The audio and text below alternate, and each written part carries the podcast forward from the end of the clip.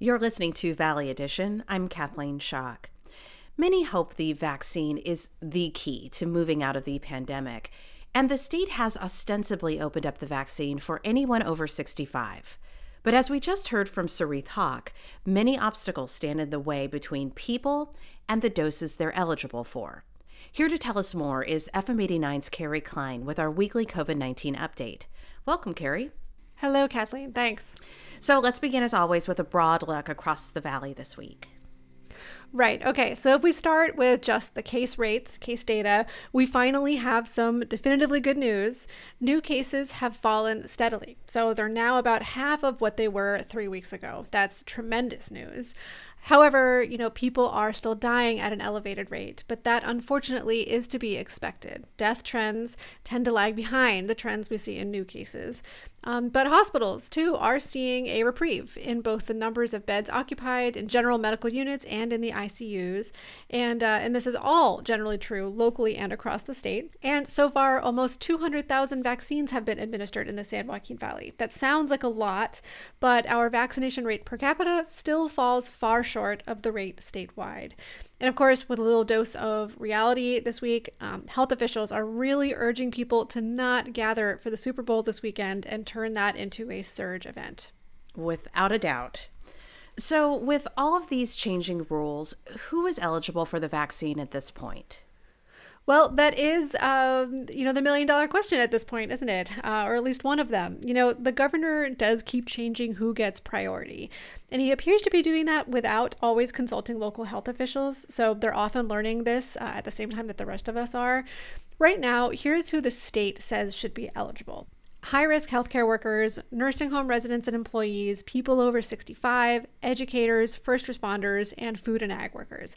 But every county is at a different rung on that ladder. For instance, Madera and Mariposa counties have started vaccinating educators. Fresno has been vaccinating farm workers, but cross a county line and it could be completely different. So the best bet is to check with your local county health department online or by phone. Now, we've talked before about vaccine supply issues. Have those been resolved?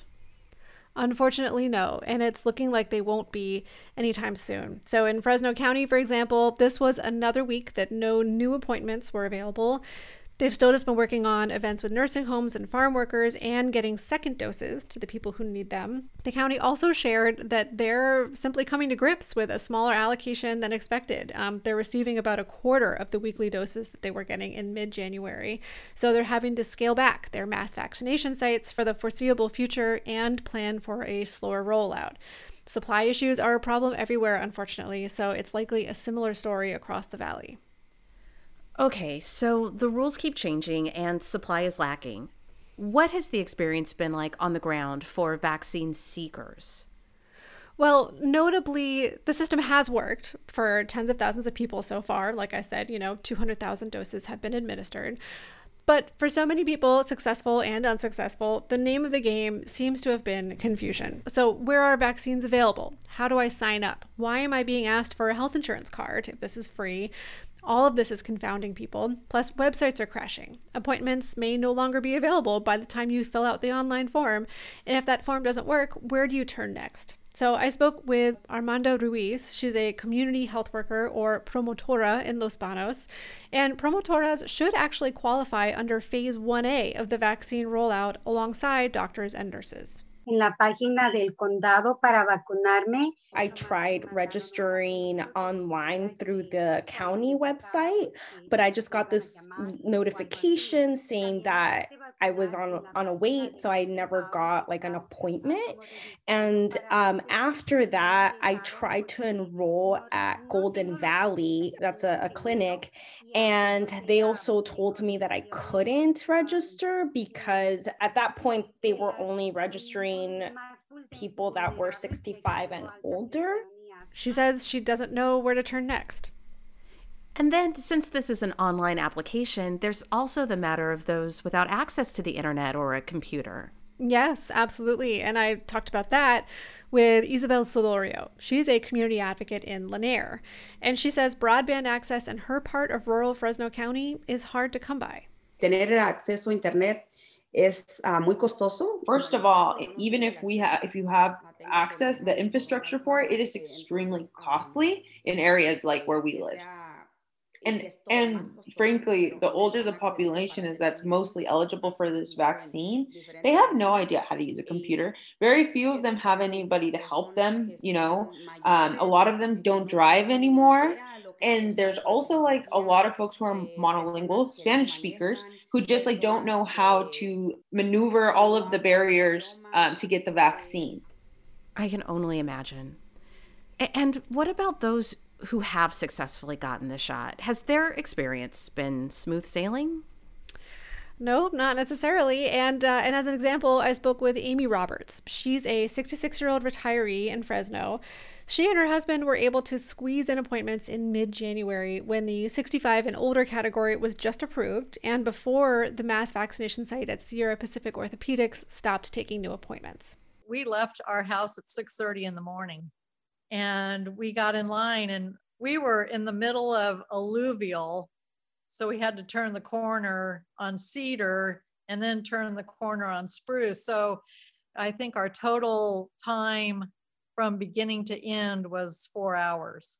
She says, you know, she and her husband took turns getting out and walking around. They chatted with people in other cars online. Many of these sites have since become more organized, uh, thankfully, but the time commitment may still be significant. And Roberts knows not everyone can spare a half a day or even a few hours to get this done. Plus, her experience making an appointment was stop and go. You know, it was hard to find the website. She had to start over a number of times, and she still found it hard to retrace her steps to explain to a friend where to go online. Why has this been so chaotic?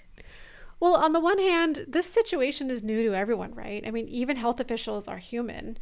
Uh, and nothing is centralized. Every county is having to figure out outreach and communication and scheduling and logistics all from scratch. On the other hand, many say the disparities and inequities that are leaving elderly, rural, and non English speaking communities behind have existed since long before the pandemic. Here's Isabel Solorio in Lanare again. Porque mis voluntarios nunca tuvieron lo necesario. Our communities have never been taken care of like that, ever. And of course, Lanare residents famously had to advocate for themselves for more than a decade to be able to afford water treatment for their community. Um, but you know, talking more about the vaccines, Armando Ruiz in Los Banos is also you know pretty critical of county health departments. Trabajo mal hecho, mal coordinado. They're doing a really bad job. She does think that they should coordinate better, get more personnel.